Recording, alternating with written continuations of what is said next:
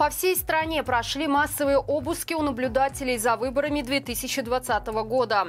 Литва обвинила белорусов в бездействии и поддержке войны в Украине. Гродненские медики используют искусственный интеллект для выявления инсультов. Подробнее об этом не только я расскажу вам далее. Вы тем временем подписывайтесь и ставьте лайк этому видео. К концу года инфляция в Беларуси разогналась почти до 5,5%. Заметнее всего дорожают продукты и платные услуги. Отмечается, что цены на продовольственные товары выросли в среднем на 6%, на услуги более чем на 8%, а на лекарства на 11%. Отметим, что ранее такие цифры приводили эксперты, которые оценивали экономическую ситуацию в стране на фоне ручного сдерживания цен. По прогнозам, ситуация должна была нарастать снежным комом в условиях дефицита работников работников и роста зарплат, средний размер которых уже в первом полугодии превышал инфляционно-нейтральный уровень. Примечательно, что в европейских странах, где после пандемии также наблюдался скачок инфляции, сейчас этот показатель стабилизируется. Аналитики отмечают принципиально разные подходы в регулировании экономических процессов. Когда европейские чиновники ориентируются на законы рынка и поддержку населения, белорусский режим берет инициативу в свои руки. Для наглядности аналогию с кризисом в экономике можно показать как больной организм. В ЕС его тщательно изучают и находят подходящее лечение. А в Беларуси просто приказывают чувствовать себя хорошо. Как следствие, в следующем году обесценивание национальной валюты прогнозируется уже до уровня 70%. Два маршрутных такси столкнулись вчера в центре Минска. Случилось это во время высадки пассажиров на остановке. В результате ДТП водители и несколько человек получили травмы и были доставлены в больницу. Подробной информации об их состоянии пока нет. Напомним, аварии с участием маршруток стали частым явлением в Беларуси. Самая громкая из них произошла в феврале этого года под Смолевичами, в результате которой погибли 13 человек. После этого ГАИ взялась за маршрутки. Водители массово проверяют на наличие всех всех необходимых документов и правил соблюдения техники безопасности. Например, в маршрутках запретили перевозить людей стоя. Это спровоцировало недовольство граждан, которые в час пик, например, не могут добраться до работы. Но некоторые водители все же требования безопасности игнорируют, потому что им жалко спешащих на работу и домой пассажиров. К особо злостным нарушителям транспортная инспекция готова применять самые жесткие меры, вплоть до изъятия автомобиля.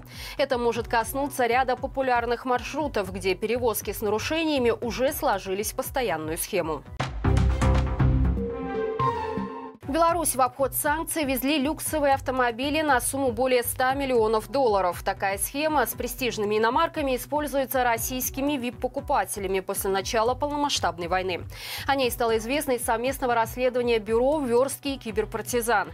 Сообщается, что обходить санкции помогают кошельки Лукашенко. На поставках элитных авто зарабатывают более 30 компаний, самая крупная из которых – холдинг «Автодом». Белорусские бизнесмены помогают российским олигархам налаживать так называемый параллельный импорт, благодаря чему в страну-агрессор только за последние 9 месяцев попали более 60 тысяч элитных авто. Среди них Rolls-Royce стоимостью более 600 тысяч долларов, Ferrari за 530 тысяч и Lamborghini за 430 тысяч.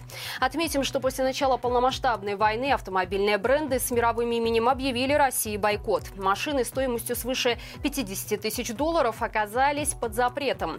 Однако Беларусь ограничения не затронули, что сделало нашу страну основным спонсором роскошного образа жизни для тех, кто отправляет простых россиян убивать мирных украинцев.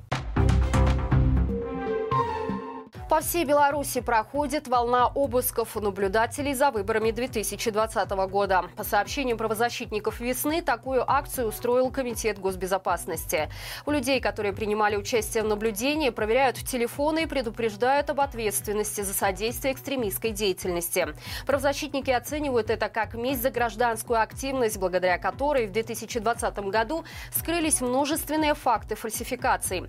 Сегодня же стало известно, что Комитет ООН по правам человека человека признал арест Виктора Бабарика нарушением права на свободу и призвал обеспечить всем экс-претендентам на президентский пост встречу с адвокатами. Также КПЧ обратился к режиму с требованием принять срочные меры для того, чтобы жизнь политиков в заключении не подвергалась опасности.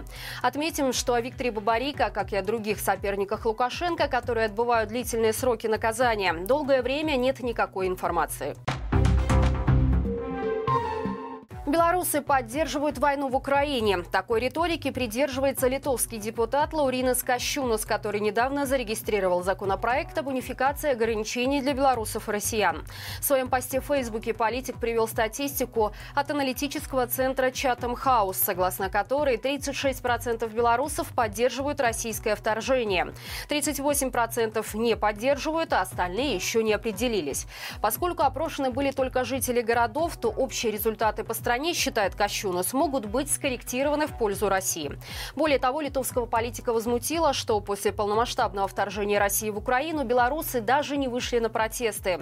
Еще один повод для введения унификации связан с угрозами национальной безопасности. По мнению Кощунаса, белорусы не переезжают в Литву, а возвращаются в Вильнюс. Сославшись на некое интернет-исследование, он снова вспомнил про литвинизм, которого большая часть белорусов якобы придерживается. Отметим, что в заявлениях Лаурина Кощунаса есть некоторые нестыковки. Например, после вторжения России в Украину белорусы выходили на антивоенные акции. В результате было задержано более 700 человек. Все они были осуждены либо по административным, либо по уголовным статьям. Белорусские медики начали использовать искусственный интеллект. Нейросеть помогает определять наличие таких патологий, как инсульт, инфаркт или онкология. Уникальную задумку реализовали в Гродненской университетской клинике, где уже собрана солидная база компьютерных алгоритмов по нескольким клиническим направлениям. Первая патология, по которой была проведена огромная работа, это ишемические инсульты головного мозга. Для создания модуля ее диагностики использовались изображения примерно полутора сотни человек. Тысячи размеченных МРТ пациентов с выраженным ишемическим инсультом. Тесты показали, нейросеть точно определяет патологию в 98% случаев. По информации гродненских медиков, окончательный диагноз в любом случае ставит врач, но технологии значительно повышают его точность и ускоряют процесс. И это все на сегодня, друзья. Спасибо вам за поддержку в виде лайков и комментариев, которые помогают продвигать наши ролики в тренды YouTube. Приглашаем также подписываться на оба наших канала. Только делать это стоит, если вы находитесь в безопасности, то есть за рубежом. Хорошего всем вечера и живи Беларусь!